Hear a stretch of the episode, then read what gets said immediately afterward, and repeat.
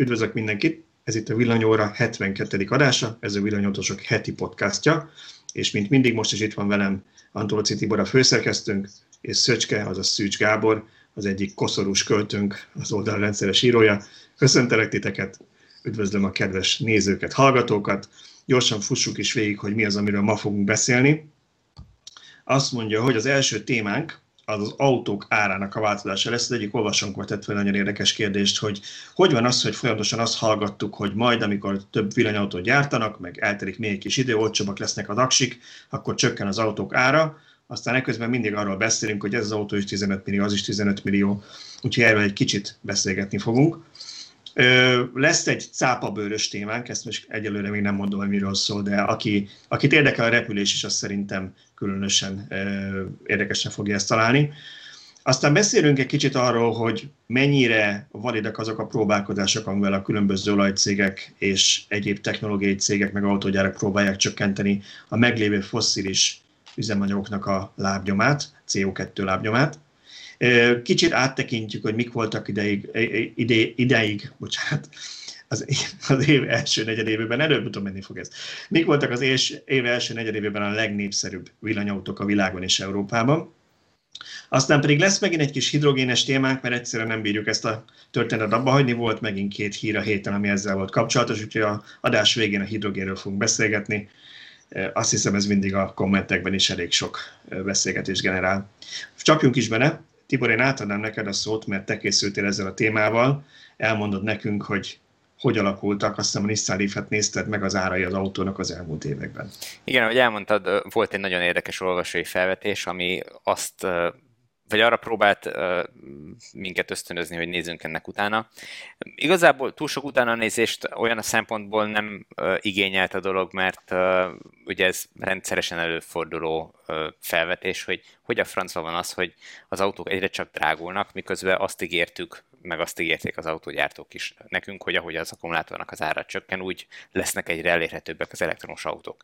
Na most itt alapvetően két dolog van, hogy, hogy még a magyarázat előtt kicsit megválaszoljam a, a dolgokat. Az egyik az, hogy ugye mi forintban nézzük az árakat, az autógyártók pedig általában nem forintba számolnak, hanem dollárba, euróba, nyilván attól függően, hogy, hogy milyen uh, illetőségű az autógyár. Uh, a másik pedig az, hogy akkora nagy a kereslet a villanyautókra, hogy nem bekerülési költség alapú az árazás, hanem egyszerűen kereslet kínálat határozza meg azt, hogy mennyire lehet egy adott autót eladni. Úgyhogy ebből fakad az, hogy nem feltétlenül biztos, hogy érzékeljük mindig azt, hogy mennyire csökkennek az árak. De én még egy harmadik pontot uh-huh. hozzátennék, bocsánat. Amikor az árparitásról beszéltünk az elmúlt években, senki sem ígérte, hogy azt úgy fogjuk elérni, hogy 3 millió lesz az elektromos autó, hanem a korábban 3 milliós benzines lesz, 8-10 millió. Hát nyilván volt egy ilyen narratíva is, igen, csak senki nem akarta ezt elhinni, hogy a benzines autók, amik körül ugye azt gondoljuk, vagy, vagy úgy, úgy tűnnek, hogyha ugye nagyobb lesz a kereslet az elektromos autó iránt, akkor a hagyományos autó iránt csökken a kereslet. Ugye azt gondoljuk, hogy kereslet kínálat alapján annak az ára majd nullához fog zuhanni, közben messze nem erről van szó, hiszen ahogy Laci is megírta, itt van egy fordított méretgazdaságosság is, tehát hogyha kevesebbet tudnak egy adott autóból gyártani, akkor annak meg fog emelkedni a, a gyártási költsége is, tehát itt nyilván... Tibor, szerintem ezek önmagukban is elég érdekesek, úgyhogy ne rohanjunk így át rajta, hanem beszéljük meg külön-külön. Jó. Szerintem kezdjük akkor azzal, amivel készültél. Nézzük meg a, a Nissan Leaf-et, konkrét példát, és akkor beszélhetünk kicsit arról is, hogy a forint-euró árfolyam mondjuk az ebben mit játszik, aztán beszéljünk majd akkor erről a, a benzinesek miért lettek drágábbak témáról is. Én a, a Nissan Leaf-et vettem példának, mert azzal kapcsolatosan vannak egész konkrét számaim. Tehát amikor én 2014-ben a 24-es Leaf-et megvettem, akkor annak a listára, itt most szándékosan listárakról beszélek, nyilván mindig lehet alkudni az árból, meg ugye mindig vannak extrák, amiket az ember kér, tehát összetett a dolog, de hogyha listárakkal számolunk, akkor szerintem nagyon nem lövünk mellé. Persze nyilván a listárakat is úgy lövik be, hogy azok nyilván a, a, a konkrét igényeiket, vagy a, a konkrét szituációt jól megoldja, de ennél jobbat én nem igazán tudok kiindulási alapnak, úgyhogy ö, 9,1 millió forintos listára számoltam, és annak idején itt visszanéztem, 232 forintot kellett fizetni egy dollárért. Dollárral számoltam, a Nissan egy egy japán cég nagy valószínűséggel ők is dollárba számolják a dolgokat. Akkor, még hogy, hogy kontextusba helyezzük az egészet, akkor egy kilovattóra akkumulátor ára Bloomberg grafikonja szerint 588 dollár volt, tehát a 24 kWh-órás Leaf-ben lévő uh, akupak kért, hogyha ha ezen az áron tudta megvenni a Nissan, akkor 14.112 dollárt, vagyis 2,6, akkori áron 2,65 millió forintot kellett fizetni.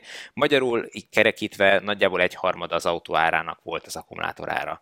És ez szerintem úgy, úgy közel helyes is többé-kevésbé, hogyha azt nézzük, hogy mondjuk valószínűleg egy 5-6 millió forint környéken lehetett akkor kapni hasonló felszereltségű nem akkumulátoros autót, tehát hagyományos meghajtású autót. Ez most uh, igazából a történetünk szempontjából egyébként lényegtelen. 2021-ben egy 40 kWh-órás Nissan Leaf uh, alapára az 11,8 millió forint volt.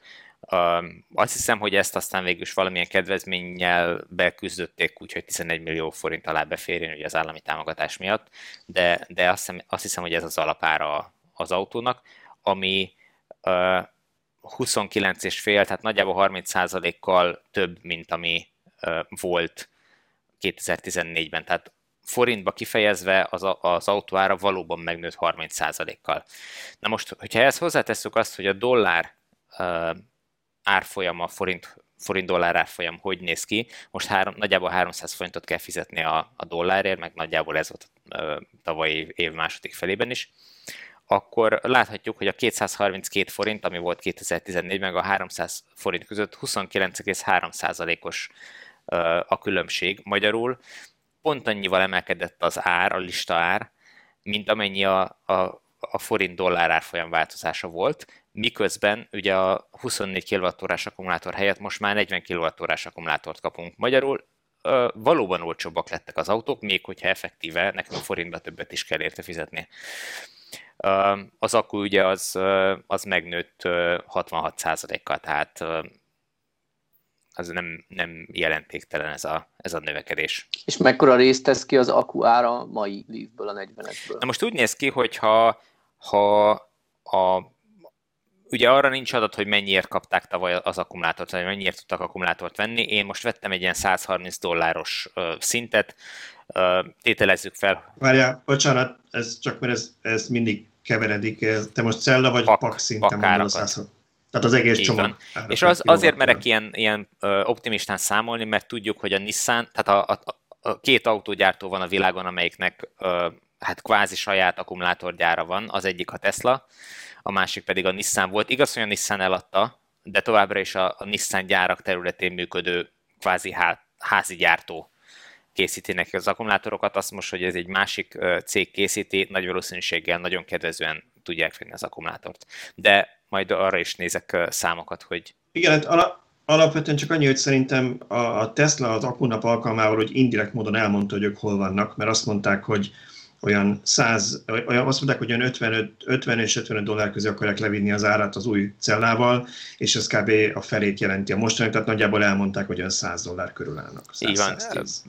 Tételezzük fel, hogy, hogy egy picivel a, a Tesla a többiek előtt jár, és mondjuk azt, hogy 130 dollárért a, a Nissan is hozzájut az akkumulátorhoz, akkor picit több mint másfél millió forintba kerül nekik uh, a, az akkumulátor. Tehát gyakorlatilag itt, itt volt egy 1 millió forintos uh, csökkenés az akuban, úgy, hogy 66%-kal nőtt az akkumulátornak a, a, a Viszont ha az autó teljes ára változatlan maradt, akkor az új modell valójában akku nélkül egy kicsit drágult.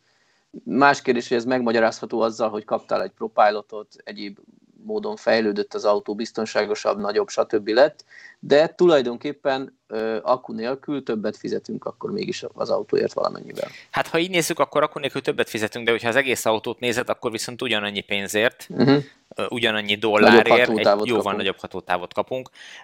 Az teljesen biztos, azt azért tudni kell a Nissan Leaf-ekről, hogy hogy szinte biztos, hogy az első néhány évben a Nissan masszív veszteségeket könyvelte minden egyes darabon. Egyszerűen nem tudhatták olyan, olyan olcsón venni az akkumulátort, hogy az ne legyen uh-huh. veszteséges, tehát teljesen biztos. Tehát ha 2011-ben a gyártás indulásakor veszteséges volt, akkor olyan 14-15 körül már elképzelhető, hogy nullszaldós volt a típus, és most pedig az új leafeken már keresnek is. Én nagyjából így gondolom, igen. Tehát ez tűnik reálisnak. Ez. Igen, szerint, én is azt mondom, hogy szerintem egy több dolog játszik össze. Az egyik az az, hogy egyrészt a, ugye minden új termék bevezetésénél a gyártó igyekszik viszonylag kedvezőre biztosítani, és később mondjuk, ahogy felfut a termelés, egyre darabszámba gyártja, akkor ő is már keres rajta valamit.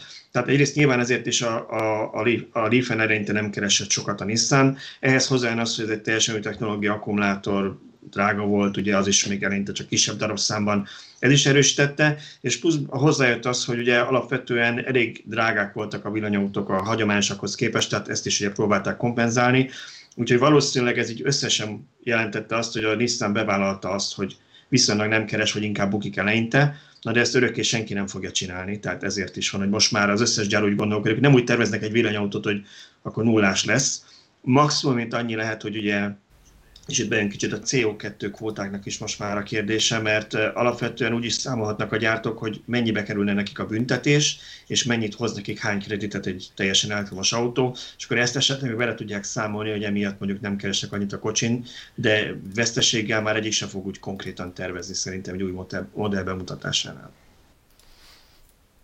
Igen.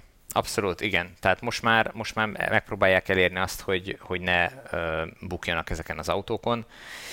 Uh, szóval ez, ez itt az egyik dolog, uh, leegyszerűsítve az egészet, hogy dollárban kifejezve, még hogyha nem is esnek az autóárak, egyre nagyobb akkumulátorokat kapunk, ami miatt mi uh, azt érzékeljük, hogy uh, ezeknek az autóknak az ára megy fölfele, az az, hogy, hogy egy értéktelenedik a, a forintunk, egyre kevesebbet ér, egyre több forintot kell ugyanazért a dollárért odaadni és ez nyilván nem jó. A másik, ugye, amit az elején mondtam, hogy, hogy óriási a kereslet az autókra, a villanyautókra, tehát sokkal gyorsabban nő az igény irántuk, mint ahogy azt az autógyártók prognosztizálták az elején, sokkal kevesebb akkumulátort kötöttek le, sokkal kevesebb akkumulátorgyár épült. Magyarul a verseny van most az akkumulátorokért, ezt is sokszor elmondtuk már, nagy valószínűséggel ezt az akkumulátorgyártók ki is használják, tehát hogyha valakinek kell akkumulátor az autójába, akkor azt fizesse meg. Aki többet ad egy kWh akkumulátorért, az, az fogja megkapni azt az akkumulátort, tehát annak az autójába fogják tudni beépíteni az akkucsomagot. Hát és ez annyira nem városi legenda, csak hogy emlékszem, még talán egy éve volt, hogy kikerült a BMW egyik vezetőjének a nyilatkozata, vagy nem is kikerült, hanem nyilatkozta valahogy, és egy kicsit nem kontrollálta magát, hogy elmehetnek a akkumulátorgyártók oda, ahogy gondolja, mert hogy gyakorlatilag zsarolják az autógyártókat ezzel. De hát ezt ugye előre lehetett látni, amikor mindenki ugyanannak a három-négy cégnek a meglévő gyárai kapacitásáért harcol, miközben az újak még csak épülnek, akkor ez egy borítékolható helyzet volt. Hát igen, amikor mit tudom én, van öt, nagyjából 5-6 akkumulátorgyár a világon, tehát van a Samsung, van az LG, van az SK Innovation, van a, a CATL, van a BYD, meg mondjuk van a Panasonic, körülbelül ők a, a jelentős akkumulátorgyártók a világon, ja. akkor akkor hát nyilván kötött az, hogy ők mennyi akkumulátort tudnak gyártani, és hogyha hiába szeretnének az autógyártók egyik évről a másikra kétszeresen növelni a mennyiséget, nem fogják tudni, hiszen ahhoz gyárakat kell építeni. Elég csak kimenni Göt hát... határába és látni, hogy mennyire óriási nagy munka egy ilyen gyárat fölépíteni. És ugye arra, azt se fel, arról se felejtkezünk meg, hogy a gyárak építése sem azonnal indult el. Ugye szerintem arról, arról én annól írtam, hogy, hogy, és ez most már pár éve, hogy szerintem ez egy nagyon rossz megközelítés, hogy nem csak arról van szó, hogy a autógyárak nem hajlandók akkumulátorgyárat építeni, hanem még kvázi nyilvánosan azt is mondják, hogy ők azért nem építenek gyárat, mert úgyis jön majd a, a szilárdtest akkumulátor, és ő majd abba akar fektetni, úgyhogy ő addig veszi az akkumulátorokat, ami azért csodálatos, mert azért a akkumulátorgyártó partnerek is hallják ezeket a nyilatkozatokat, és akkor ez neki, neki úgy jön át, hogy jó, akkor azt mondod, hogy én fektesse be x milliárd dollárt, te majd két-három évig veszel tőle maxit, utána meg valami mást fogsz venni, magyarul nyeljem én be a veszteséget, hát a fene fog neked ezért akkumulátorgyárat építeni. Szerintem. Egy kicsit nekem ez a chip hiányra hajaz. Ott is ugye azt mondták tavaly, hogy ó, csökken a kereslet, akkor bocs, most nem kérünk chipet, aztán csodálkoztak, hogy valóban nem kaptak.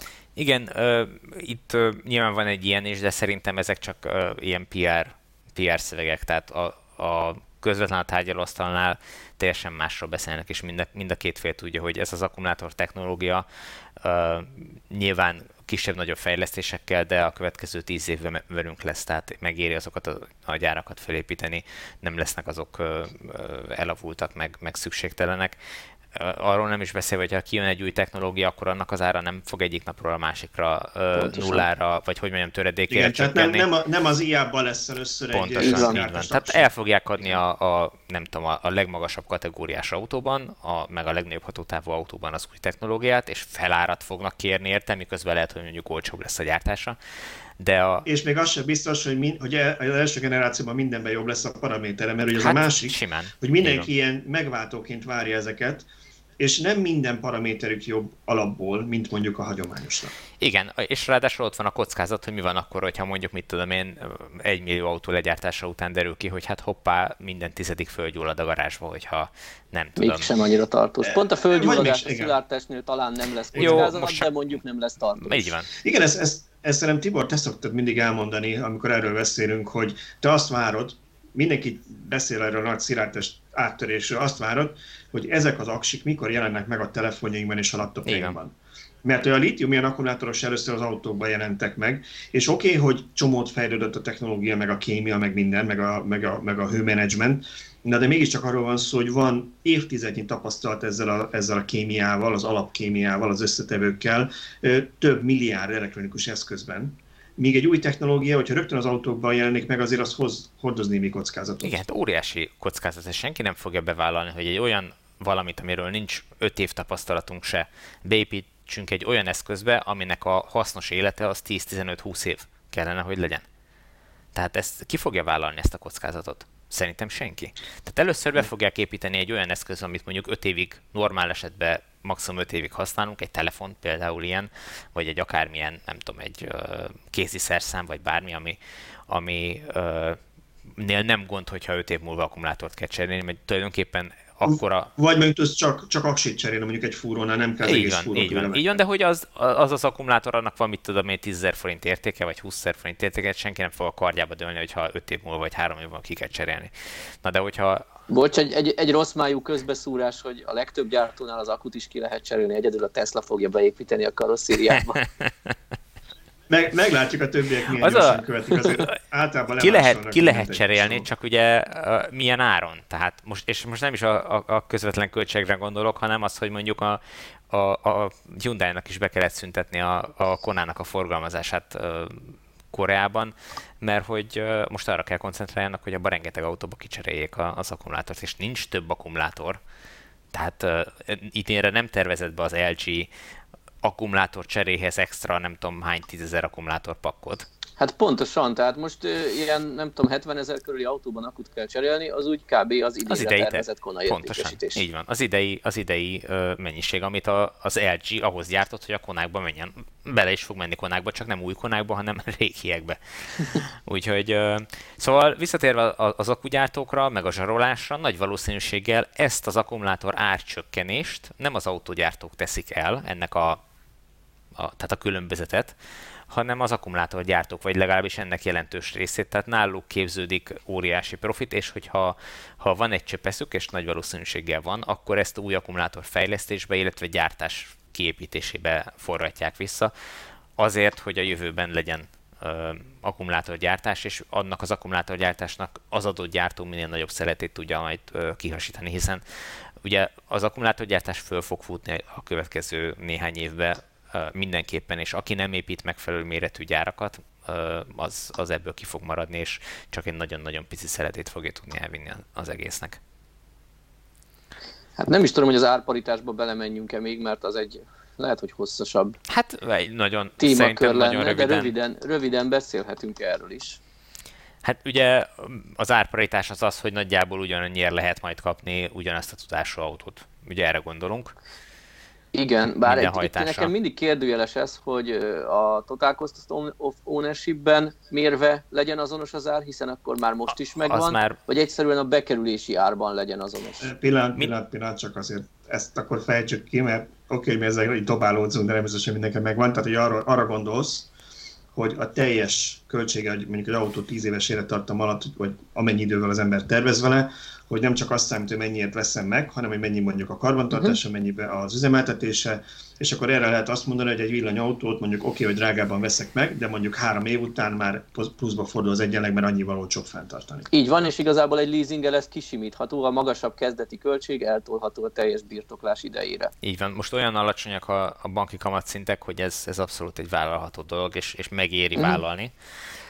Nagyon sok ember mondja azt egyszerűen, hogy eddig tankoltam havi 50-ért, mostantól meg törlesztőt fizetek havi 50-ért, és akkor drágábban vettem egy elektromos autót. Igen. De tankolok. E, egyébként ebben az is benne van, mert szerintem ez is közrejátszik, ezt te is félig meddig említetted, Szöcske, meg Tibor, egy fél mondat erejéig te is beszéltél róla, hogy ugye mekkora volt az aksi annak a régi Leafnek, meg mekkora az újnak, és ezt nem csak úgy, hogy mennyivel többbe kerül mondjuk egy kétszer akkora akkumulátor, hanem hogy azt se felejtsük el, hogy eleinte azért két okból voltak ekkor akkumulátori az autóknak. Egyrészt, mert rohadt drága volt az akkumulátor, és volt egy olyan fájdalom küszöb, amennyivel egyszer nem lehetett, nem lehetett, nem tudom én, kétszer ennyit kérni egy akkora autóért, mint egy Leaf.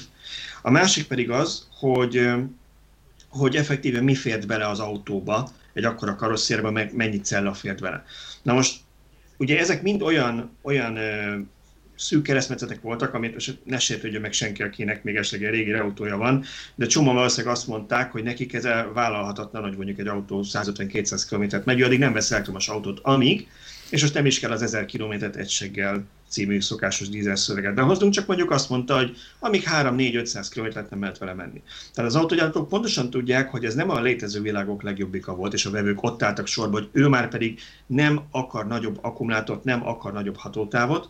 Tehát most, hogy már lehet, nem csak arra koncentrálnak, hogy szépen tolják lefelé az árakat, és egyre olcsóbb és olcsóbb kocsi legyen, hanem arra is, hogy akkor ugyanennyi pénzért most már vonzóbb terméket tudjanak kínálni mert valószínűleg úgy érzik, hogy arra nagyobb a kereslet, mint hogyha továbbra is akkor mondjuk most lenne már 4 millió forintért egy 150 km-es hatótávú autó. Mondjuk van olyan Zá- Zárójel, elismerem, hogy nem én vagyok az átlagos villanyautó vásárló, hanem egy kicsit elvakult vagyok, viszont amióta a Niro-t használjuk, egyszerűen zavar, hogy a mindennapokban ugyanúgy nem megyünk többet, mint 30-40 km, és most nem azt csinálom, hogy mondjuk két naponta feltöltöm az autót 40-ről 80% ra hanem csak lesek, hogy oké, okay, tegnap 57%-kal jöttünk haza, ma meg 52-re csökkent. Mi a francnak nekem ekkora?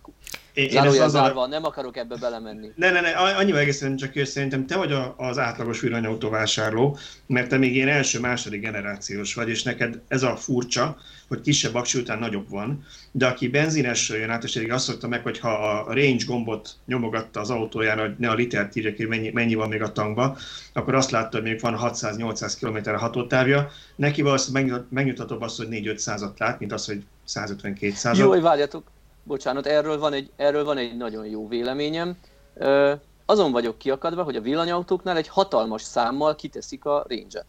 És most a Niro-nál használok naponta 30-40 kilométert, és ott van egy 320, 410, és ez folyamatosan ott van egy bazinagy számmal. Ez megközelíti egy kisebb tankkal rendelkező, nem extrém jó fogyasztású benzines autó hatótávját.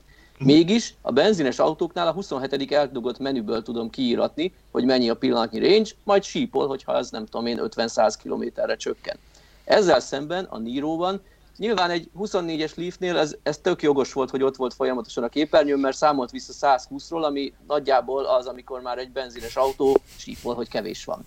Viszont a Leafnél én, mivel nem vagyok annak a híve, hogy merítsük nullára, meg töltsük tele indokatlan az autót, 60% körül járok, és folyamatosan az egyik nem legnagyobb számjegy a ki a Nirónál, igen. igen. Nem azt mondtam. A Leafet mondtál, de nem. Ö, ö, bocsánat, a Nirónál folyamatosan nézem, hogy 400-ról 320-ra csökken. Tök felesleges információ. Bőven elég lenne, hogyha mondjuk 100-nál besípolna. És nem is tudom kiválasztani, hogy ne ez legyen a képernyőn. Egy ugyanakkor a számjegyel ott van a pillanatnyi sebességem, ami nyilván az összes autó fontos, hogy ne gyorshajtsunk, és mellette ott szerepel ez az érték, ami teljesen irreleváns a mindennapokban. Én azért nem bánom, ha kiírják ezt, meg a századékos töltöttséget én azt mondom, hogy, hogy inkább legyen kint. Jó, lehetne egy olyan képernyő. Nem hátrány, sok... ha kint van, csak nem tenném, nem tenném egy főhelyre a mhm. legnagyobb uh-huh. számmal már egy ekkora akus autónál. Nyilván nem jelentős, igen. Hát e, e, igen, ez olyan, olyan, hogyha most az lenne, hogy hirtelen kijönnek olyan okos telefonok, amik két hétig bírják egy feltöltéssel, és akkor felmerülne, hogy szükséges még állandóan kirakni jobb felső sarokba a Még 728 órát Még hogy a jobb felső sarokba apró számmal csak-csak, de mint hogyha mondjuk lezárt képernyőn a mobiltelefonon folyamatosan ki lenne írva, hogy egy hét alatt még mindig 83 százalék jársz. Hát vagy kiírná, hogy Jó, még, még 728 tőle. órát használhatod a telefont. Igen, körülbelül valami ilyesmi. Vagy ha mondjuk mostantól bevezetnék, hogy a benzines autók műszerfalán a legnagyobb számmal folyamatosan legyen ott a range, ami csökken ezerről. Uh-huh. Na, szóval Na bocs, visszatérve az ár, árparításhoz. Azt hiszem kimerítettük az első elmeri problémákat. Tibor, akkor fejezzük be ezt az árparításos témát. Nem tudom, Szöcske hova akartál kiukadni ezzel az árparításos témával, de igen, tehát így, itt sokan, sokáig erre számítottunk, és szerintem itt az árparitással kapcsolatban nem a total cost of ownership, hanem a bekerülési költség van, mert nagyon sokan nem tudnak mással számolni, csak a bekerülési költséggel, mert úgy érzik, hogy nekik azt ott ki kell fizetniük azt, a, azt az árat legalábbis nálunk. Azért a, a fejlett világ egy jelentős részén, például Amerikában... Ahol népszerűbb a leasing, ahol, ahol, igen, tehát... Hogy ez jó vagy nem, az egy másik történet lenne, majd meghívjuk kiszámoló Miklóst és beszélünk róla, de az egy ö, Az a helyzet, hogy... Ö, az a helyzet, hogy ez, ez egy érdekes történet, és az én fejemben is van egyfajta, nyilván ugyanúgy, mint ahogy minden átlagos magyar fejében van egy, egy ilyen kis furcsaság kavar a, a témával kapcsolatban, mert nyilván tudom, hogy, hogy ha, ha leasingre veszek, akkor a banknak fizetek egy halom pénzt a, a teljes időszak alatt, de mindez akkor volt ö, szerintem igazán probléma, amikor nagyon magasak voltak a kamatszintek,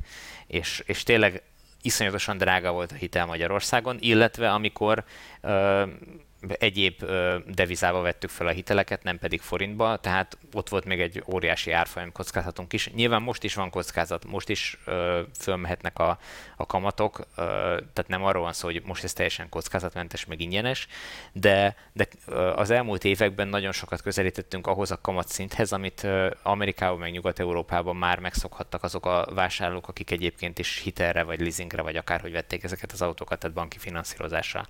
És így már érthető, hogy ők miért nem kuporgatnak éveken keresztül azért, hogy majd egyszer csak meg tudjanak venni készpénzére egy autót, hanem azt mondják, hogy ők most akarnak beülni egy autóba, van egy jó munkahelyük, vagy egy jó szakmájuk, amiben feltételezhetően a következő tíz évbe ki tudják fizetni, vagy öt évbe, most a tíz év az nyilván elég extrém, de hogy, hogy, hogy tudják fizetni a, a havi törlesztési költségét ennek az autónak. Miért? Na ez volt, egy, ez volt egy nagyon fontos gondolat, mert nagyon sokan úgy veszik fel a hatalmas hitelt, hogy, hogy, hogy nincs egy ilyen centizve. biztos pont mögöttük, Nyilván, és ki az... van centizve, és ha ha mondjuk lenne pénze egy olcsó autóra, akkor inkább hitelből vesz egy drágábbat, úgy, hogy fogalma sincs, miből fizeti ki majd a hitelt, de hogyha mellette biztosította a megélhetés, biztosította a munkahely, nyilván katasztrófákra mindenképp készülni kell, van némi félretett pénze biztonsági tartalékként, hogyha nem tudom, megbetegszik, vagy bármi miatt nem tud dolgozni, amilyen kvázi rajta kívülálló, akkor, akkor oké is lehet a hitel, tehát ezt a helyén kell kezelni, nem pedig félni tőlem. Tehát Én azt javaslom, hogy akkor egy nagyon rövid félmondat erejéig még beszéljünk erről a benzines autó miért drágább, aztán váltsunk témát, csak hogy ezt ne hagyjuk így elvarratlanul. Legalábbis én annyit akartam ezzel kapcsolatban mondani, hogy ugye említetted Szöcske, hogy azt prognosztizálták sokan, hogy majd drágábbak lesznek a benzines autók, ezt kicsit magyarázzuk meg. Szerintem ennek alapvetően két oka volt, és, és lehet, hogy még be is jön. A forint és egyéb valuták árfolyama az egy külön történet, ugye az, az speciális ilyen szempontból minden olyan országban, amik nem eurót vagy dollárt használ. De a másik ugyannyira fontos az, hogy ugye az autógyáraknak is drágábbak lesznek ezek az autók, mert ha csökken az eladott darabszám, akkor az egy autóra jutó költség is magasabb lesz, és ez egy nagyon sok esetben nagyon hamar elszaladható ebben az egyenletben. A másik pedig az, hogy ugye a CO2 kvóták miatt, hogyha egy autóra utána sok büntit kell fizetni, és sok kvótát kell miatt vásárolni, akkor annak a típusnak az árában ez valamilyen szinten meg fog jelenni. Abszolút, és ahogy a kibocsátási szabályok is egyre szigorodnak, tehát egyre kisebb kibocsátású autókat kell gyártani, egyre nagyobbak a fejlesztési költségek, amiket mind ki kell fizetni, illetve egyre komplikáltabb, összetettebb autókat kell gyártani ahhoz, hogy meg tudjanak felelni ezeknek a, a szigorú, de az én véleményem szerint még mindig nem eléggé szigorú kibocsátási szabályoknak, tehát hogy ezek, ezek mind fölfele hajtják a hagyományos autóknak az árait. És most még egy érdekesség, hogy mi pont a, a héten adtunk túl a, a, az utolsó benzines autónkon, úgyhogy nincs már otthon a ház Hurrá! ilyen. ennek a bejelentésnek egy kis Igazából ennek nem, nem is a bejelentés volt itt a lényege, csak az, hogy azt az autót mi 4 vagy 5 évvel ezelőtt 6 millió forintért vettük, úgy, hogy az első két évben az gyakorlatilag elveszítette az árának a, a felét, tehát az egy mit, nagyjából 11-2 millió forintos autó lehetett újkorában Mi 6 millió forintért vettük, és most 4,5 millió forintért adtuk el. Tehát gyakorlatilag, vagy 4,4. Tehát, hogy, hogy 1,6 millió forintért használtuk mondjuk 4 éven keresztül az autót, minimális értékvesztése volt. Ami nem azt jelenti, hogy, hogy ez az autó valójában annyit vesztett az értékéből, csak forintban számolva volt ez. De ekközben ugye minden autónak fölfele ment az ára, tehát hogyha én egy ugyanilyen ö, autót szeretnék újra venni négy évvel fiatalabbat, akkor azt már nem kapnám meg 6 millió forintért.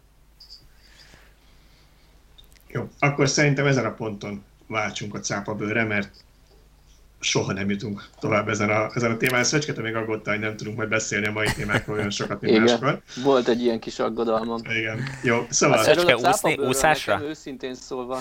Úszá, úszásra adtad a fejed, vagy hogy jutott eszedbe a cápabőr? Úszásra adtam fejem, amikor láttam ezt a cápabőrös cikket, ezt kivételesen nem mi írtuk, nálunk nem jelent meg ez a téma, mert azért annyira tágan kapcsolódik a villanyautózáshoz, szerintem elmondhatom, én a Telexen olvastam, hogy cápabőrre hajazó fóliával csökkentik a repülőgépek széndiokszid kibocsátását. Még csak nem is villanyautózásról. Először így a fejemhez kaptam, hogy mi a fene, ez már megint valami kamu hülyeséget kitaláltak, aztán elolvasva a cikket, az jutott eszembe, amikor néhány olimpiával ezelőtt az úszóknál bekerültek ezek a teljes testet elfedő ruhák, nem is tudom, cáp, cáparuha, azt is így, így nyemegették, nem emlékszem, hogy milyen néven. Lényeg az, hogy dőltek a, a világ csúcsok, aztán, ha jól tudom, be is tiltották ezt, hogy nem lehet csak, nem tudom, térdigérő, stb. nem lehet ilyen teljes testet fedő ruhában úszni, úgy tudom, jelenleg a, az olimpián vagy komolyabb versenyeken.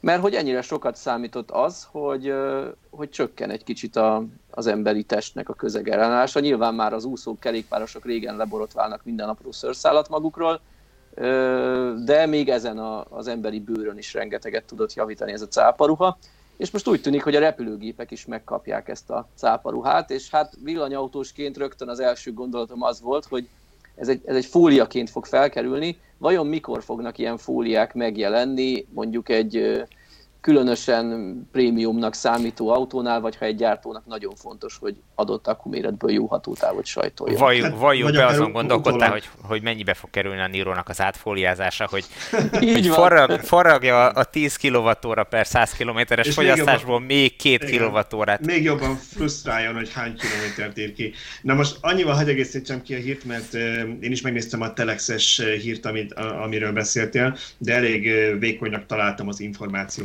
mennyiséget abban. Úgyhogy megnéztem az eredeti bejelentést, ez a, a nagy német vegyi cég a BASF-nek a fejlesztés és a Lufthansa-val közösen dolgoztak ezen.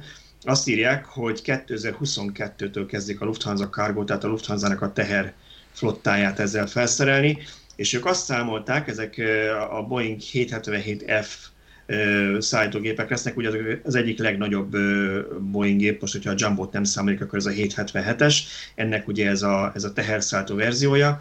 Azt írja, hogy ha mind a 10 repülőgépüket ezzel bevonják, akkor évente 3700 tonna kerozinnal tudnak kevesebbet elhasználni, annyival kevesebb lesz szükséges a gépekhez, ami 11.700 tonna CO2-t spórolna meg. Na most ezek nyilván Százalékos számok... értéket találtál, mert úgy Igen, ez a százalékot, tenni. Igen. Százalékot, százalékot nem írtak, azt hittek, hogy ez 48 Frankfurt-Shanghai útnak felel meg. Persze ezek mindig becslések, és rohadt nehéz ellenőrizni, de ha igaz, vagy ha a fele igaz, alapvetően annyi, hogy egy fóliát rá kell tenni a gépre, akkor ez szerintem egy nagyon pozitív dolog. Valószínűleg nem olcsó legalábbis jelenleg a technológia, azért a legnagyobb, legnagyobb fogyasztású gépeken kezdik el ezt a kísérletezést, tehát a valóságot elővéve szerintem még sokára fognak ezek legyűrűzni, hogy én a, a sarki fóliásnál azt mondom, hogy nem csak a szélvédőre kérek, vagy nem egy taxisárga fóliát kérek, hanem akkor most egy cápabot pattintson fel nekem, ez még lehet, hogy odébb van. Engem kicsit zavar, amit, amire te is rákérdeztél, hogy százalékos adatot írnak el. Kicsit zavar az, hogy nem, nem merik ezt elárulni, hogy ez mondjuk 1,2 százalék a fogyasztás csökkenése, vagy 12 százalék. Tehát ez... Az nem, valószínűleg ugye azt a számot választották, ami jól hangzik egy marketing közleményben. Hát azt a számot, Tehát, amit te nem egy, tudsz ellenőrizni. 1,2 nem hangzana, igen, igen. De, de mondjuk azt mondják, hogy 48 út Frankfurt, Shanghai, amit megsporolnak, okay, csak nem, nem tudjuk, hogy... Tehát most... Lehet, hogy valahol utána lehetne járni, hogy az ő tíz gépük az hány ilyen utat tesz meg átlagosan. Igen, tehát nem tudjuk, hogy, hogy, hogy ez a tíz gép egyébként egy év alatt uh, hány Shanghai-Frankfurt uh, útvonalat tesz meg. Én úgy tudom, vannak olyan törzs kommentelőink és hallgatóink, olvasóink, akik így akik ezt fejből vágják. a repülés világába, talán ők fejből fogják vágni, vagy nem tudom, meghekkelnek valami repülés irányítási adatbázist, hogy hozzájuthassunk, úgyhogy ha valaki tudja, írja meg kommentbe, legyen szíves számítsa át nekünk százalékra, hogy a cápabőr a repülőgépeken egy vagy tíz százalékos megtakarítást hoz majd. Igen, és egyébként itt, ha nagyon pontosak akarnánk lenni, akkor azt is tudni kellene, hogy magának ennek a fóliának a legyártása, mert egy repülőnek nem kicsi a felülete, ennek a fóliának a legyártása mondjuk milyen, és utána majd általában hát ezt nem tudjuk. Ez, milyen CO2-vel jár. Igen, ezt, ezt sosem de... fogjuk megtudni, legalábbis egyelőre még ez kis mennyiségben. És egyébként... Valószínűleg ez egy kísérleti projekt. Egyelőre. Igen, tehát nem is releváns, hogy most mennyi CO2, mert uh, ennél a 10 gépnél ez nem releváns, mert ez akkor lesz kérdés, amikor, amikor ez tényleg a sarki fóliásnál is kapható lesz, vagy elérhető lesz, hogy akkor mennyire, mennyi CO2-be kerül egy autóra való ilyen fóliának az előállítása, meg aztán később ártalmatlanítása. Egyébként amin én még nem tudok napirendre térni, hogy a villanyautóknál látjuk, hogy a gyártók mindent megtesznek, elsősorban a jobb hatótáv miatt, azért, hogy, a, hogy jobb legyen az autók légellenása. Ugye a hagyományos autóknál még viszonylag ritka, hogy a autó alja tökéletes aerodinamikával le van burkolva, a villanyautóknál különös gondot fordítanak erre. Nem elsősorban, vagy nem direktben a fogyasztás csökkenés miatt, hanem hogy jobb hatótávot tudjanak kimutatni. És én azt nem értem, de ezt már tíz éve legalább nem értem, hogyha ennyire szorítja őket a, a CO2 bünti, meg ennyire fontos, hogy egy fél decivel kisebb legyen az autó fogyasztása, akkor miért nem fordítanak különös gondot arra, hogy nem tudom, milyen speciális aerodinamikailag kidolgozott felnik kerüljenek az autókra mondjuk. Egy-két típus van, tehát a, a Priusnál, nekem is a 12-es Priusomnál az alufelnére műanyag dísztárcsát tettek gyárilag, illetve azt illik rá tenni, amúgy elég ronda az alufelni, egyszerűen azért, mert nem tudom, egy fél deci benzint ezen lehet nyerni. Hm. De valamiért tömegesen ez nem kezdett elterjedni, hogy ennyire csiszolgassák az autók légellenállását, és ezt nem is értem egyébként. Hát azért a légellenállás azt csiszolgatják, valószínűleg ezek az ilyen extrém megoldások, azoknak szerintem két oka lehet, hogy nem terjedt. Egyik az, hogy ha például konkrétan a felnikről vagy ezekről a disztárcsákról beszélünk, nagyon sok ember szerint bődetesen rondák. Én félig meddig értek egyet, mert van olyan ebből, ami, ami egész jól néz ki, van, amelyik tényleg nagyon csúnya, de emlékeztek rá, a Citroennek volt régen egy-két olyan típus, hogy egy legával a hátsó kerék uh-huh. félig látszott csak ez is ilyen. Az, az nem megszokhatatlan számomra is. És, és, és az volt inkább a visszhang, hogy ez hogy néz ki. Már pedig ezek a gyártók mindent megtesznek, hogy a legszexibb autók legyenek a, a különböző sajtófotókon, meg, meg, meg plakátokon, és azt vegyék az emberek, ami jól néz ki. Ez egyik. A másik meg az, hogy ugye ha most nem fogom kiszámolni, de ha megnéznénk, hogy mennyi az energiatartalma 50 liter benzinnek kontra a, a villanyautóban az akkumulátornak, ugye akkor látjuk, hogy ott igazából ez olyan sokat nem, oszt, nem szoroz a, a felhasználó szempontjából. A CO2 kvóták miatt Igen. megtaláltak ők ennél kreatívabb megoldást, és csak egy kis szoftver kellett hozzá. Igen, azt lehet, hogy olcsó Igen, volt. lehet, hogy az IT-sok oltották meg a, a lég, vagy a, a aerodinamikai mérnökök helyett sajnos, igen. Igen, egyébként, hogyha, Jó, a, szerintem... bocsánat, hogyha meg, megnézi a, az ember a régi autókat, mondjuk egy 10-15 évvel ezelőtti autókat, hogy azoknak milyen orkiképzése van. Relatíve alacsonyan volt mindnek az orra. Most meg mekkora batárok vannak, mellé állok, és gyakorlatilag föl tudok könyökölni a, a motorháztetőre a legtöbb autónál, mert olyan magasan van a, jó, a legtöbb, ez nyilván túlzás, de sok autónál, ö, olyan magasan van az óra, akkor, akkor nyilván ez, ez egy valid kérdés. De a másik oldalon meg ott van, hogy ö, hogy ennek ellenére, legalábbis papíron, ez nagyon sok ilyen autónak a CV értéke sokkal kedvezőbb, mint mondjuk egy 20-30 évvel ezelőtti autója volt. Most csak úgy tippeljetek, hogy a Dacia-nak, a régi Dacia 1310 vagy 1300, tehát az a, a, a, a, a szocializmusban gyártott Dacia-nak milyen volt a légellenállási tényezője? 0,3. Balázs? Mindezt úgy, mindezt úgy, hogy a, akkoriban az egy kifejezetten áramvonalas autónak számított, én úgy tudom az akkori mezőnyben. Hát, vagy legalább, 0,29. Legalábbis ránézés, ránézésre áramvonalasnak tűnik. 0,4. Na. Az meglepett. Ezek után utána nézek, hogy a Zsigulinak mennyi. Igen, tehát hát hogy... az, egy, az egy téglatest, úgyhogy az lehet, hogy rosszabb lesz, mert a dacia legalább az óra egy kicsit ilyen Úgyhogy azért volt. sokat fejlődött ez a terület, Tehát nem... nem... Viszont hát, jóval nyilván, kisebbek nyilván, voltak az autók, és ezt ugye szorozni kell a homlokfelület méretével. Én nem azt mondom, és hogy... Nem akarok spoilerezni, de én is utána néztem a Dacia 1310 és a Dacia Spring méreteinek. A hallgatók azt vonnak le ebből a spoilerből, amit akarnak, és vagy 15-20 centivel alacsonyabb volt a Dacia, pedig az egy, az egy családi autónak készült, nem úgy, mint a Spring, ami egy kis városjárónak van számba. Ö, igen, igen, igen. Na, lépjünk Na tovább akkor a... Lépjünk tovább, én is ezt akartam mondani. Ez, ez, a, ez, az, ez az adás úgy látom nem a, nem a villanyautókról fog szólni, mert ha jól látom, a következő téma is a benzin. Beszélgessünk a benzinről, mert arról itt ritkán van szó. És szerintem kezdjük, kezdjük a tiéddel, Szöcske, ez a, a egyik magyar olajcég, vagy nem magyar, egyik Magyarországon is megtalált olajcég, aminek nem mondjuk ki a nevét, de mindenki ki tudta találni szerintem, aki kitalálta azt, hogy ők 6 forintot ha elszednek, elkérnek tőled pluszba, akkor azért küldetnek fákat, és ők mennyire jó fejek ezért. Hogy is volt én ez? kiakadtam. Én, én, én olvastam ezt egy hírlevélben is megkaptam, el sem merem mondani, hogy fel vagyok iratkozva az ő hírlevelükre. Várod folyamatosan a villanyautó töltővel kapcsolatos. Egyébként a hoddog jó.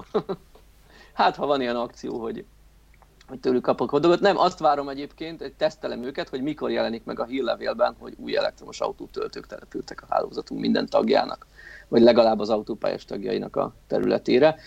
Nem tudom, nem emlékszem, valami régi csökevényből ott maradtam feliratkozva, és valamiért spambe sem irányítottam át, vagy lehet, hogy akartam, de nem ment át. Lényeg az, hogy, hogy megláttam ezt, és így először nem tudtam, hogy sírjak vagy nevessek, majd nagyon felhúztam magam rajta, aztán szembe jött később mindenféle portálokon hír is, hogy megkérdeztem Tibort, hogy ez abszolút nem vág nekünk témába, de írhatok én erről egy véleménycikket, mert egyszerűen eh, felidegesített az. Leginkább az idegesített fel, hogy ezzel, hogy én bemegyek a benzinkúthoz és 6 forinttal többet fizetek literenként, ezzel ilyen feloldozást, vagy ilyen búcsú cédulát vásárolhatok, hogy ja, akkor én már nem is okozok rákot az óvoda előtt keregő dízellel, hisz kifizettem a 6 forintot. És szerintem ez, ez a nagyon káros ebben, hogy egy ilyen képzetet alakít ki a vevőkben. Igen, szerintem annyival egy, először nem kérdezte meg Tibort hasonló témában írtam cikket, csak én nem kérdeztem meg, hogy megírjam-e, de ezt félretéve, ez szerintem a pofátlanság kimaxolva, tehát hogy erre nem tudok mit mondani. Nyilván nem azzal van a problémája senkinek, hogy egy cég fákat ültet, hogy csökkentse ezzel annak a örülünk. Ennek a nyomát, annak örülünk. Például a Volkswagen is, amikor arról beszél, hogy CO2 semlegesen gyártja a villanyautóit, az nem csak azért van, mert annyi napelem van a gyár tetején, hanem mert amit nem tudnak már sem, hogy másik kompenzálni, annak a helyet, a helyet hasonló akciókat csinálnak. Oké, okay, tök jó. De akkor mondja azt, hogy az éves profitja terhére ő csinál ilyet, mert úgy érzi, hogy van, van mit egyrészt a tejbe aprítania, másrészt meg van miért kompenzálnia. De nem, itt azt mondják, hogy ők építenek erre egy marketing kampányt, hogy te fizethetsz nekik plusz pénzt, és azt a plusz pénzt ők erre fordítják, és akkor ők mennyire zöldek, meg te is érezett jól magad.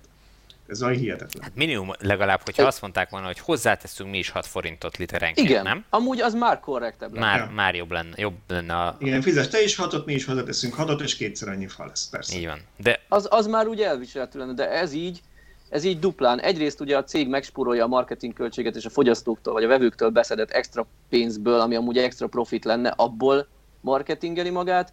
Másrészt engem még mindig leginkább ez, a, ez az ilyen hamis lelkiismeret megnyugtatás, ez az, ami, ami zavar a Igen, azt, ö, azt kellene megérteni, hogy faültetéssel nem lehet ö, ki kicserélni azt a, a, az óvoda előtt, meg a városokban elpöfögött, meg, meg eleregetett káros anyagokat. Egyszerűen ez a kettő, tehát nem lesz kevesebb attól, mert elültetünk valahol, nem tudom, 200 kilométerre arrébb egy csomó fát, nem lesz kevesebb uh, káros anyag a levegőben a belvárosokban, és ugyanúgy rákot fogunk, tüdőrákot fogunk kapni a városban, és ugyanúgy aszmásak lesznek a gyerekek uh, attól, mert valahol máshol vannak fák. Tehát ez, ez nem megoldás. Igen, nekem, nekem néhány ezt éve volt bocsánat, csak annyi, ezt visszatok mindig elmondani, és egyszerűen most is mondjuk el, mert a, az összes többi médiában én azt látom, mindenki a CO2-re fókuszál.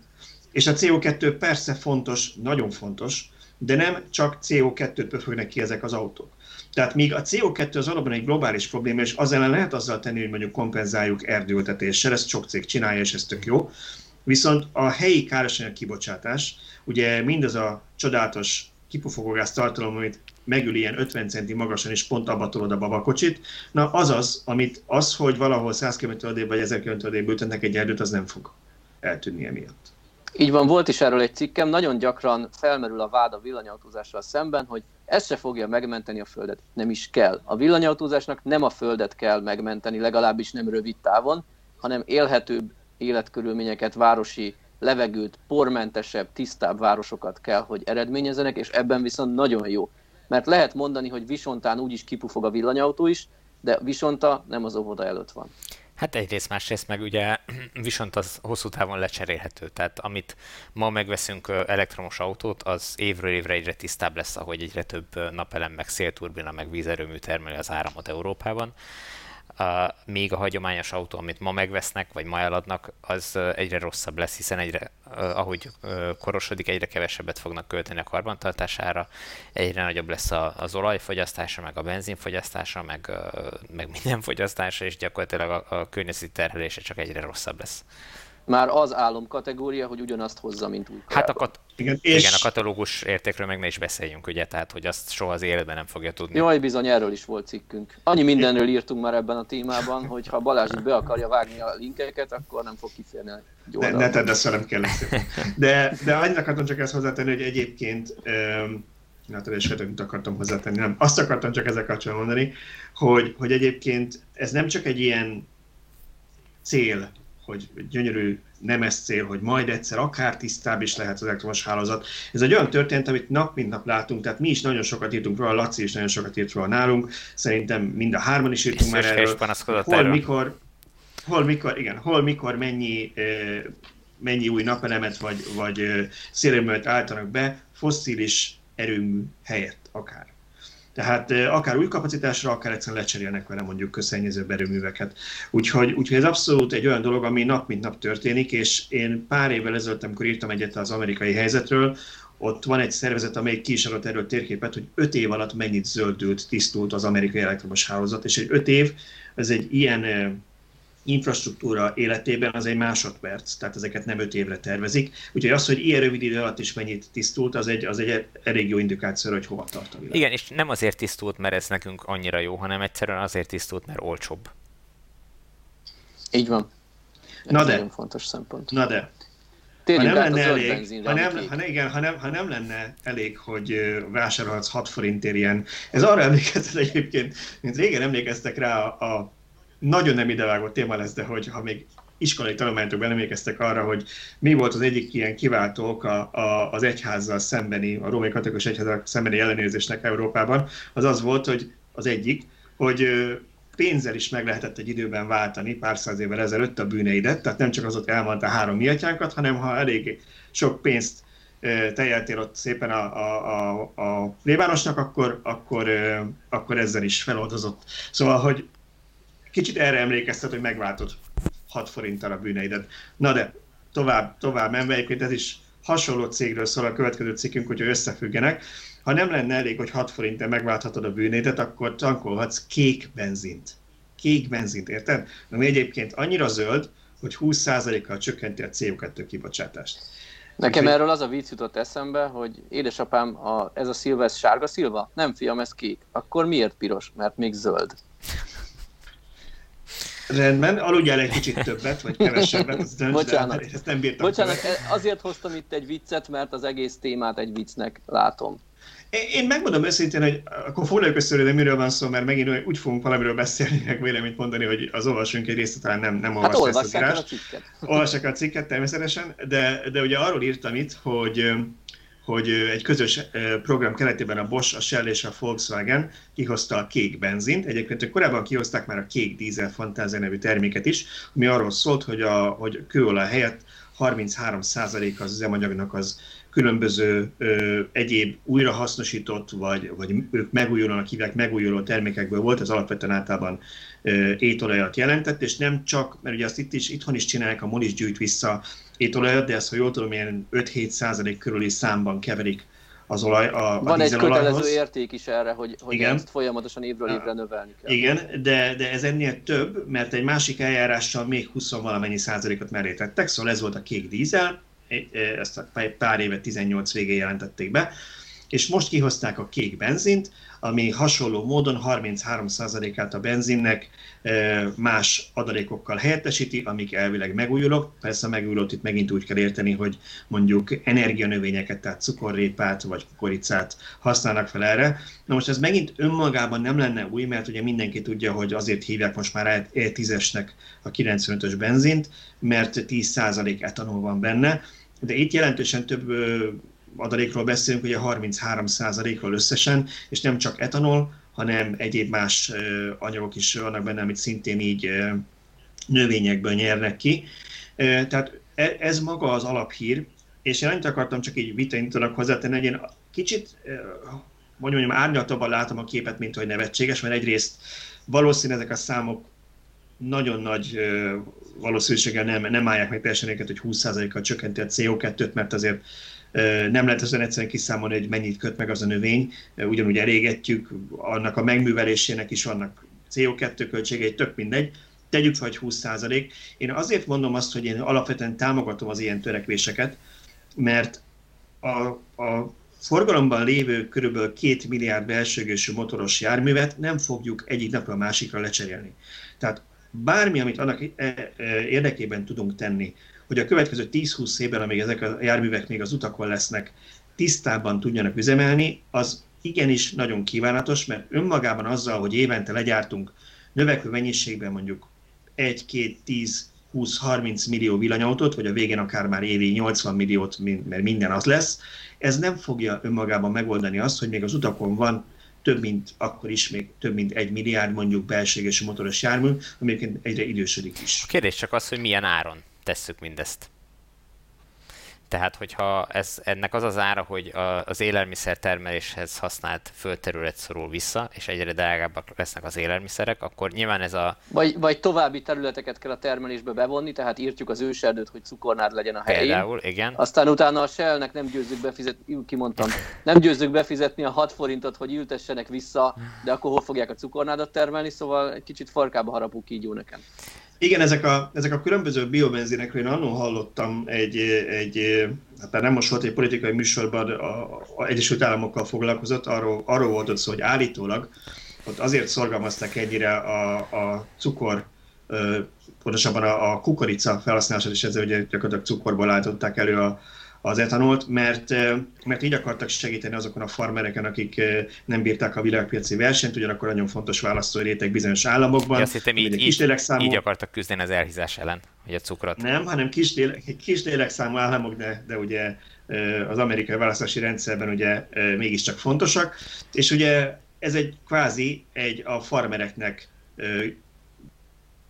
juttatott extra pénz volt, hogy fel lehet, felvásárolják az el nem adott terményeiket arra, hogy, hogy előírják kötelezően a benzinbe bizonyos százalékban a, a etanolnak a használatát. Na persze most már Európában is ugye előírás ez, és természetesen van ennek valami környezetvédelmi hozadéka, de én nem tudok attól gondolatot szabadulni, hogy ez, ez nem biztos, hogy a helyes irány, mert ha ezt mondjuk ténylegesen hulladékból csinálják, tehát mondjuk biohulladékból, ami egyébként elásnák, vagy, vagy én nem tudom, mit csinálnának vele, akkor lehetséges, hogy ez egy, ez egy jó dolog.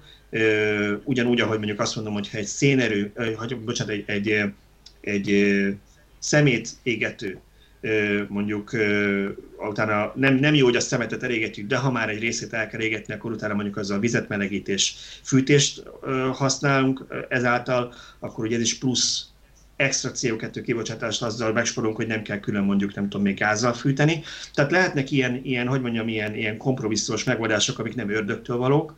Csak az a probléma, hogy, hogy ahogy ezt láttuk a sütőolajnál is, valószínűleg nincs a világon annyi neki, hogy az összes dízelolajnak a 30%-át te tudja sütőolajjal helyettesíteni. Ez pontosan ez van, hogy egy tök jó gondolat, az a visszajára fordul, ez az, amit te mondasz. Kicsit ehhez tudom hasonlítani a plugin hibrideket, hogy tök szuper, ha tölti a felhasználó, csak nem minden felhasználó tölti és ellenőrizhetetlen. Vagy tudom még példának hozni, az utóbbi időben kicsit divatba jött a, a pellet tüzelés, a pellet kazán, ami milyen jó, mert fahulladék, a bútoriparnál keretkezik a rengeteg fűrészpor, ezt préseljük össze egy megfelelő géppel, itt van egy kis energiabővítés, utána fűtsünk ezzel, és tök jó, mert a mert a hulladékkal tudunk gyakorlatilag otthon fűteni. Igen, ám csak aztán annyira divatba jött ez a pelletfűtés, hogy egész erdőket daráltak le, majd préseltek újra összepelletnek. Hello, akkor miért nem a kiszállított fával tüzelünk? Hát mert az nehezebben automatizálható, mert sokkal könnyebb a 50 kilós nejlonzsákos pelletet beönteni a adagoló garatba, ahonnan automatikusan begyújtja a pelletkazán, mintha egy gázkazán lenne, akkor miért nem gázkazánunk van, majd utána a nejlonzsákot kidobni, persze szelektíven, amiről megint lesz egy adásunk, hogy hová kerül talán, egyszer, hogyha sikerül összehoznunk, ennyit a spoilerről. Szóval kicsit úgy érzem ezt, hogy onnantól, hogy azért termelünk több napraforgót, hogy biodízzel gyártsunk, az nem jó irány. Hogyha az eleve megtermelt étolajként felhasznált, fáradt vagy használt étolajat fogjuk újrahasznosítani és az üzemanyagba keverni, az jó irány, csak ez megint egy ellenőrizhetetlen dolog lesz. Igen, és az a bosszantó, hogy ennél ugye jobb megoldás az már, a, a, hogy elektromos áramot termelünk és elektromos hajtjuk az autókat. Úgyhogy... A fáradt olajat akár el is égethetjük egy erőműben megfelelően szűrt rendszerben, és áramot termelhetünk belőle. Igen, és, és itt egy pillanatra akkor megint térjünk vissza arra, ha már ezt említetted, amit szintén mindig újra és újra el kell szerintem mondanunk, hogy ugye gyakran éri ez a vád az elektromos autózás, hogy ugye az is károsan kibocsátásra jár, mert hát azt az áramot vagy meg kell termelni, és nem megújul az összes áram, amit termelünk. És ez valószínűleg egy darabig így is marad de azt nem szabad elfelejteni, ha valamit egy erőműben egy több millió dolláros füstgázszűrővel égetnek el, az sokkal hatékonyabb és sokkal kevésbé környezetszennyező, mint hogyha ugyanezt a mennyiségű fűtőanyagot kis benzinmotorokban égetnénk el, ráadásul a város, városok közepén. Tehát ez, ez nem egy az egy, hanem, hanem a kisebbik rossz az, hogyha egy erőműben valami drága szűrőbelőzésen keresztül engedjük hát, ki. És az, hogy ha a, már az erőműnek a, a kibocsátását, az folyamatosan tudja ellenőrizni és szabályozni a, a hatóság. Egy autó... És keményen büntetik is És büntetik őket, őket hogyha túllépik a, a határértékeket. Egy autónál három-négy évente kerül sorra, jó, azt hiszem két év most már az öreg autóknál, de akkor is két éven keresztül tud szennyezni úgy, hogy gyakorlatilag nem bukik le, és, és okáidja ki magából a, a káros anyagokat. Hát és, és hányan, hányan láttunk, szerintem nincs ember, aki nem látott volna még olyan általában ezek dízel teherautók, ami azt látod, hogy megy előtted, ad egy gázfröccsöt, és gyakorlatilag beborul az ég, és azon gondolkozom, hogy hogy a fenébe kapott ez zöld kártyát? Hát hogy? állítólag vannak olyan megoldások, ami némi kis extra pénz 6 forintok kifizetésével, csak sok 6 forintot kell kifizetni, át lehet rugdosni ezeket az autókat is a, a vizsgán úgy, hogy nem felelnek még igazából a szabályozásnak. Ja, és akkor a vizsgabiztosok ültetnek fát. És a vizsgabiztosok ültetnek fát otthon. Minden vizsgabiztosnak egy saját kis erdője van. Így van. Igen. Na, De nem akartunk a vizsga, vizsgabiztosok... Uh... Semmi nem, ezt nem akarunk senkit meggyőzni, azért biztos, hogy a vizsgabiztosoknak a 99%-a tisztességes ember, bocsánat, ez olcsó poén volt, és, és nem mindenki korrupt. Csak ugye azért lehet hallani elég nagy letartóztatási hullámok is voltak az elmúlt időben, meg nem mondom melyik vizsgahely volt Budapesten, ahol rájöttek, hogy pénzén lehetett a környezetszennyező autókat. A vizsgabiztosok 99%-a nem korrupt, és teljesen tisztességes és rendes szakember, az az 1% sajnos túl sokat dolgozik, és túl sok autót enged át. Jó, Bizony. akkor tovább lentítve a témákat, mert hogy fogy az időnk, és, és, és még van csomó jó témánk. Szerintem ezen a részen jön be a pofátlan önmarketing, és akkor utána mehetünk a következő témára. Úgyhogy most fogom elmondani, hogy kérnénk Mit adunk aki... a, 6 forint, a hallgatók 6 Mit forintjáért? 6 forintokért, igen, lehet 6 forintért is támogatni minket Patreonon, hogy minél több tesztet és videós anyagot tudjunk gyártani illetve annyit kérnénk, hogy ha valaki rendszeresen nézi ezeket az adásokat, vagy bármi más videónkat a YouTube csatornákon, akár itt, akár az extra YouTube csatornán, akkor iratkozzon fel, pluszban még ezt a kis harangikont is kattintsa be, mert úgy működik a YouTube-nak az algoritmusa, hogy minél többen kap, kapcsolják be ezeket a funkciókat, annál több nézőnek dobja föl csak úgy random módon a villanyórát vagy az egyéb tesztjeinket. Úgyhogy ezzel tudjátok segíteni a munkánkat, nektek egy kattintást, mi meg lehet, hogy nyerünk vele egy újabb nézőt. És természetesen elérhető a podcast is különböző csatornákon, nem csak a YouTube-on, hanem elérhető szinte az összes podcast applikációban. Van nekünk Instagramunk, Twitterünk, Facebookunk, Facebook csoportunk, úgyhogy az összes link megvan a videó leírásában, illetve a podcastunk leírásában is, és rájuk lehet kattintani. Felmerült egy ötletem, majd adás után beszéljünk már róla, hogy mi lenne, ha a Patreonba bekerülne plusz egy kategória, és én vállalnám, hogy a kertbe ültetek néhány fát, hogyha valaki kellően nagy támogatás. Figyelj, nálam... Megígérem, hogy szilvafa lesz, és pálinkát főzök belőle. Nálam itt az a gond, hogy, hogy annyira, annyira termékeny ilyen szempontból a, az utcán lévő kettő darab megyfa, hogy nekem, hogyha nem gyomlálnám meg, fűnyíróval nyírnám le, akkor 172 megyfám lenne mellette a kertben, és egyfolytában jönnek ki a pici kis cserék a, a megymagokból, úgyhogy én is be tudom vállalni sok hat Na jó, akkor szerintem menjünk a következő témánkra. Most egy olyan téma következik, amit Tibor meg én mindig imádunk, Ö, aztán az olvasók ö, meg változó, mert van, aki már várja és követeli, hogy miért nem írunk már róla. Ugyanakkor meg kell vallanom, hogy nem mindig a legnépszerűbb téma, valószínűleg mindenkit megérztünk a matematikával, meg a statisztikával, de azért szerintem negyed évente egyszer beszéltünk picit arról, hogy mik voltak a legnépszerűbb villanyautók a világon, és hogy alakult egyáltalán az elektromos autóknak az eladása. Most mielőtt nagyon belemennénk számokba, meg adatokba, nem akarok túl sok ilyennel terhelni senkit, a, főleg azért, mert ugye aki nem YouTube-on néz minket, annak ez élvezhetetlen lenne, úgyhogy akit érdekelnek a részletek, az megtalálja a leírásban a linket a cikkhez, ahol minden, megtalál, minden információ megtalálható. De azért még egy megjegyzésem lenne, párszor már megfettek minket, hogy miért mossuk egybe a tisztán elektromos és a konnektorról tölthető autóknak az adatait. Roppant egyszerű oka van, nagyon nehéz erről megbízható, jó statisztikát találni, hogyha valaki ebben már próbálkozott, akkor, akkor meglepődhet, az, vagy meglepődhetett azon, hogy mennyire nehéz. Például a két évben konzisztensen mondjuk meg, megtalálni ugyanazt az információt, hogy mennyi hagyományos autó, összesen mennyi autót adtak el a világon, mert ahány adatforrást nézel, mindig pár százezerre vagy egy-két millióval más adatot fogsz látni, és adatok ezzel már nem, nem konzisztens, amit grafikon csinálsz belőle. Úgyhogy mi leginkább az EV Sales blogspot oldalt szoktuk erre használni, hogy mindig ugyanaz a forrás, meg ők egy nagyon jó adatgyűjtést csinálnak a világon az elektromos eladásokból, és ők közös listán szerepeltetik az elektromos és a konnektorról tölthető hibrideket, ami azt is jelenti, hogy ebben a hagyományos hibridek nem szerepelnek ebben az adatsorban. Úgyhogy ennyit előlegben, és akkor nagyon picit beszéljünk magáról az adatsorról, olyan szempontból mindenképpen, hogyha az idei első negyedévet nézzük, akkor azt látjuk, hogy a tavalyi első negyedévhez képest több mint duplájára nőtt az elektromos és konnektorról töltődő hibridek eladása a világon, ami szerintem egy nagyon durván jó adat. Tehát most az első negyedév végén eh, ott tartottunk, hogy 1,1 millió ilyen autót adtak el, még tavaly valamivel több mint 460 ezer volt. Annyival egészíteném ki a általad elmondottakat, hogy egyes típusokról tudunk ö, jobb statisztikát adni tisztán elektromosról, mert ugye közlik általában a top 20-at. Na most vannak olyan modellek, amelyek évek óta szerepelnek a top 20-ban, az ő eladásaikat tudjuk egyenként monitorozni, akkor van gond. Én tavaly, azt hiszem a tavalyi évről próbáltam egy ilyet összehozni, és a 20 darabos listában kb. 8 volt az olyan típus, ami folyamatosan szerepel, mert ha valaki előző évben nem szerepelt, mert új típus, akkor nem tudom mihez, vél, mihez viszonyítani, illetve fordítva, ha valaki kiesett a top 20-ból. Ez, ezt nagyon jó mondod, akkor itt egy pici live én is tennék, mert aki elolvassa a cikket, az láthatta, hogy némelyik típusnál nulla szerepel mondjuk előző évben a listánkon. Ott oda van írva szerintem a grafikonhoz, csak nem biztos, hogy mindenkinek rögtön nyilvánvaló, hogy ez nem azért azt jelenti feltétlenül, hogy tavaly nullát adtak el, mondjuk az idén háromból igen, mert az idei három az tavaly első negyedében még nem volt a piacon, ugye tavaly össze kezdték árulni. De vannak olyan autók, amik egyszerűen tavaly nem voltak bent a top 20-ban, így nincsen konkrét adatunk róla, és nagyon sok gyártó nem közli típusokra lebontva, hogy mondjuk nem tudom én, most lehet, hogy a Kia pont nem, csak hogy, hogy például, vagy lehet, hogy a Kia pont közli, de hogy például érzékeltes, hogy a Kia Niro elektromosból mennyit adtak el a világon összesen, kontra az összes többi Kia Niro modell.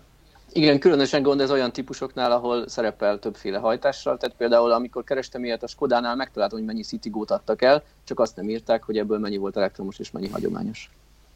Vagy mondjuk le, kéri, megírja a gyártó, ez most már elég sokszor divat, mert ugye ez is a marketing része, megírja a gyártó az negyedéves jelentésében, hogy összesen mennyi elektromos autót adott el. Még az sem biztos, hogy azt mondja, hogy tisztán elektromosat, lehet, hogy azt mondja, hogy elektromosítottat, ami benne van az összes, amiben van akár csak egy nagyobb akkumulátor, egy nagyobb olomsavas akkumulátor is, mindent beleírnak, tehát már akár a mált hibrideket is belemossák, mert az, mert az jól hangzik, lehet növelni a számokat.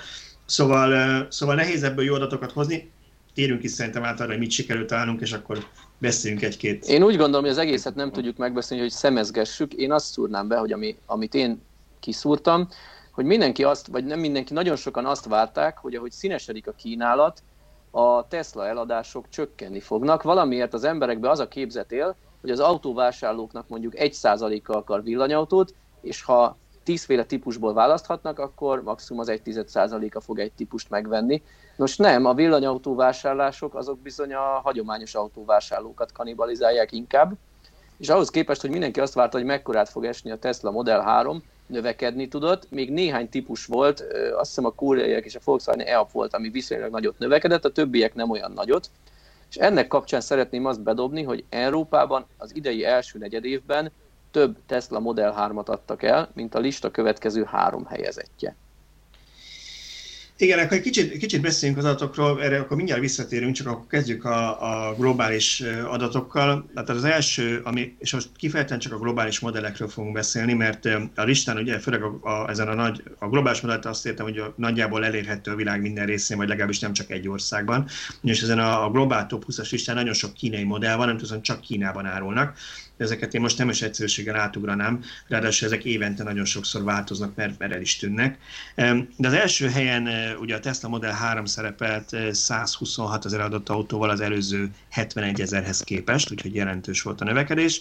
Aztán megjelent a Tesla Model Y, ami tavaly ilyenkor épp csak elkezdtek gyártani, és alig 5 ezeret adtak el márciusban, majd most 56 ezer volt összesen honnan? az első Bocsánat, negyedében. honnan mondatunk a Model Y-ról? Tehát, vagy vagy nekik honnan hát adatjuk, mert a Tesla nem teszi közzé, hogy... A Tesla ugye nem teszi közzé a bontást, általában ők az amerikai regisztrációs adatokból nézik meg, ugye némelyik államban ez elérhető, és utólag összehalászták, nem minden államban, valószínűleg ez egy, ez egy becslés inkább, de, de alapvetően szerintem az 5000 ez nem áll messze olyan szempontból most, hogy ugye márciusban kezdték az autót kiszállítani, és hát tudjuk, hogy a termelés elején nem 10 ezer. Jó, most nem is feltétlenül a tavalyi 5000-ből, hanem például a mai, vagy az idei 56 ezer a számomra furcsa. Vagy nem, nem az is elég furcsa. konkrét és pontosnak igen. tűnik ahhoz, hogy igen, nem, legyen, hogy nem azt mondja, hogy 50 kötője igen, 60, igen, hanem 56. Igen. igen, igen. Hát alapvetően ugye ők, például az vannak országok, például Kína, ahol ezt az autót gyártják és forgalmazzák már, ahonnan elég pontos adatok vannak, ott darabra ö, megvan. Az amerikainál megmondom, ők úgy tudom, hogy megnézik azokban az államokban, ahol van regisztrációs adatbázis, hogy, hogy kikérik az adatokat. Uh-huh. Lehet, hogy ezeket, ezt a néhány országot kiterjesztik az egész világra, és arányosítják akkor. De nem, hát a Model y nem, mert ott, nem. ott nem, azt nem árulják sehol gyakorlatilag Kínán, meg Amerikán kívül. Hát Ez igaz, akkor lesz érdekesebb. Kanadában, Amerikában, igen, Kanadában, az USA-ban és Kínában árulják hmm. jelenleg. Egyébként itt a, a Model Y számomra egy kicsit csalódás, mert ugye azt mondták, vagy azt vártuk, hogy ez lesz a a legnépszerűbb modell a világon, és, és majd kannibalizálja tényleg a Model 3-nak az eladásait, ehhez képest nem ezt látjuk. Ez hát, majd szerintem akkor lesz, ha Európában is megjelenik, mert itt népszerűbb lesz talán ez a kategória. Egyrészt Európában is, másrészt Kínában csak idén évelején kezdték el forgalmazni. Tehát ugye ez az első negyed év, és a gyártás is most indult.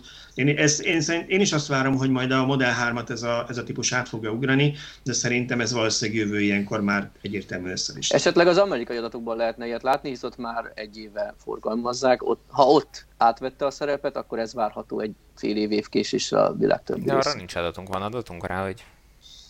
Hát Amerikában egy ideje már nem igazán publikál semmi, senki semmit, minden gyártó visszavett ebből valamilyen oknál fogva, úgyhogy így az ottani stabil adatforrásunk, ami az Inside Divis volt, ő is abba hagyta egy éve már ennek a követését emiatt. Akkor majd Norvégia alapján becslünk jövő ilyenkor. Igen. Jó, na most, hogy ne csak a Teslákról beszéljünk, azért voltak itt más típusok is, amik, amik jól szerepeltek. A Nissan Leaf hogy Itt van például a Nissan Leaf, amelyik ilyen szempontból a Kínán, nem csak Kínában kapható modellek között a harmadik helyen volt.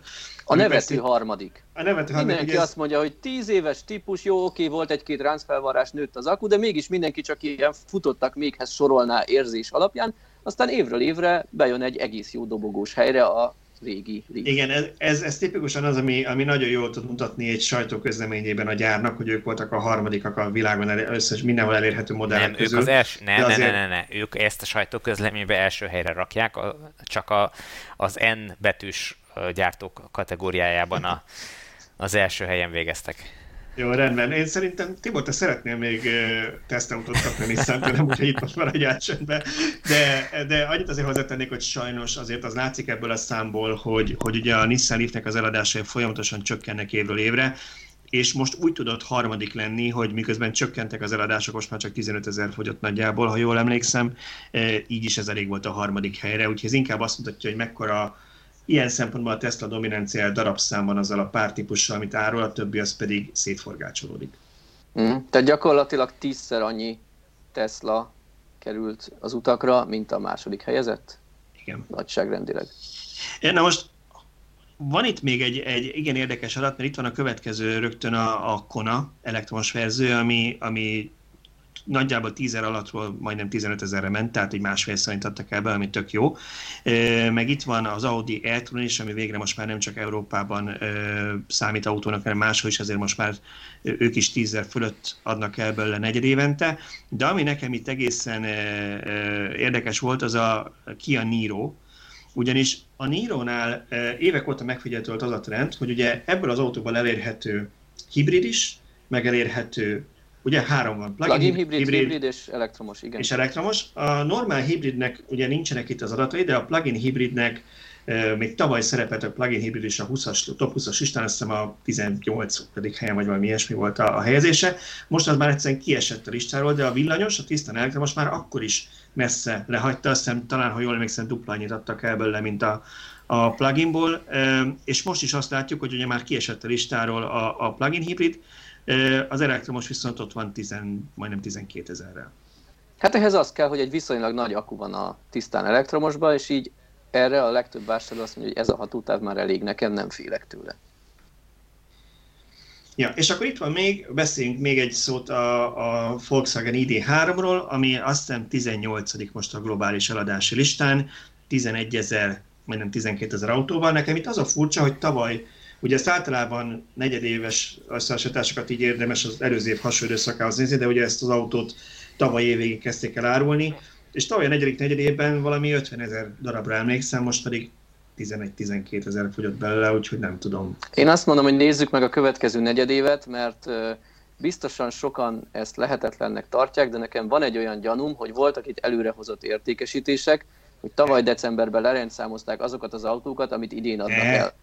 Tehát szerintem a tavalyi az fel volt fújva, az idei pedig alá van becsülve, mert valójában több autót adtak át valós ügyfélnek a saját célra, nem tudom, tesztautó, demoautó flottába lerendszámozott autók között idén, úgyhogy valahol a kettő közt lesz az igazság mind a kettő. Ez csak városi időszakban. legenda. Te is tudod, hogy csak városi én, legenda. Én, én, én a kommentekben annyiszor megkaptam, hogy milyen, milyen szemetek vagyunk, hogy ilyeneket leírunk, mert ez, ez nem igaz, ez kamu, ez fake news, aztán ehhez képest ötödére esett vissza az eladás az első negyedében.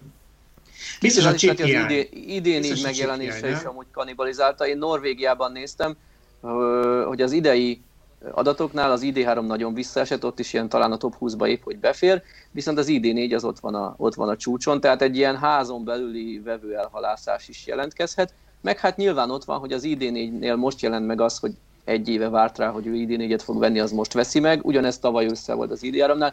Tehát nem csak az előrehozott értékesítés, hanem van egy ilyen, egy ilyen a kiváró vásárlók megjelenése is ott szerepelhetett. az Én elmélet, úgy gondolom, hogy az, az első az néhány, jó. az első a néhány negyedévből szerintem kár levonni konkrétumot. Az elmélet az jó, a logikát az brilliáns, csak a, az adatok nem támasztják alá, már elnézést. A Norvégia az teljesen biztos, hogy így van, én ezt nem néztem meg, de ha most áttérünk az európai adatokra, az idén négyet mondtad ugye, hogy az Igen. valószínűleg az, az halászt el a, a vásárlókat. Én itt keresem a top 20-as listán az ID 4 de nem látom. Mert az csak bizonyos hogy országokban. adatokat néztem én Norvégiában, és az az első negyed évben még nem szerepelt. Tehát talán a az ID4-et március végén, április elején kezdték el forgalmazni, úgyhogy majd lehet, hogy a következőbe fog a globális listára. De tavaly, nem, tavaly évvégén elkezdték, nem arról volt szó, hogy a Volkswagen hát hány ezeret átadott decemberben. Hát, hát az szerintem csak ilyen, az csak ilyen presztízs átadás volt, hogy, hogy legyen ott a listában ez a modell is. Amennyire én követem, idén áprilistól kezdett nagyobb tömegben, ahogy, ahogy a Skoda Enyaq is most kezd úgy nagyobb tömegben megjelenni. Ja, persze ott is volt, hogy Csehországban átadtak 200 darabot lerendszámoztak, és azt, azt én követtem is egy cseh Facebook csoportban, hogy sok érdekes fotót, apró infomorzsákat osztottak meg, mert a gyár alkalmazottjai kaptak közúti tesztelésre, ilyen kvázi saját használatra. Tök jó lehet amúgy ilyen pozícióban lenni mellékszál. De, de valójában most kezdenek ezek a modellek megjelenni valós nagyobb eladásokkal, úgyhogy majd egy egész évet lehet érdemes vizsgálni, vagy, Na jó, vagy szóval, hogy ne fussunk, ne fussunk ki nagyon az időből, akkor egy pár szót vesztegessünk még az európai számokra is, csak azért, hogy, ha már megemlítetted, akkor, akkor nézzük meg mégis ugye az a, a hazai terület nekünk, úgyhogy ha azt nézzük meg, hogy itt milyen autók szerepelnek a tisztán közül a top listán, a top 20-ban, az első te is mondtad a Model 3 van, ami, ami 50%-kal növelte az eladásait, és 21 ezer helyett 31 ezer fölött van.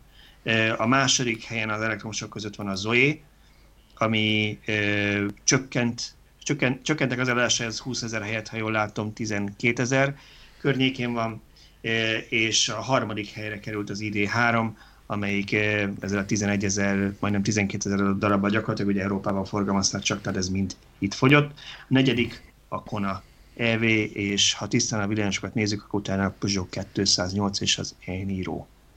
Én a számokat még úgy hasonlítottam össze, hogy a Teslán kívül én úgy láttam, hogy nagyot növekedni a Kona és a Niro tudott, valamint a Volkswagen e Az összes többi gyártónál ilyen nagyságrendi ugrás nincs.